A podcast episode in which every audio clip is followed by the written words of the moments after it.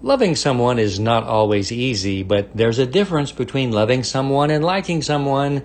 You know, I can say that I love you and not like you, but I can't say that I like you and not love you. I mean, it's kind of weird, isn't it? I mean, there's this weird thing about love that's so important. So learning how to love someone means that you're willing to be with them regardless of how they behave, but you don't have to like it. Sometimes we even have to have a boundary with someone that we love. But love is not really a feeling, it's a choice. Also, loving someone sometimes means that we have to have a boundary by not being around them or not actually be in their world. And we cannot like them, but it just means that we really still needs to love them. Our world doesn't really know how to love. So today, practice loving regardless of whether you like someone or not. I love you. I'm Dan Clark.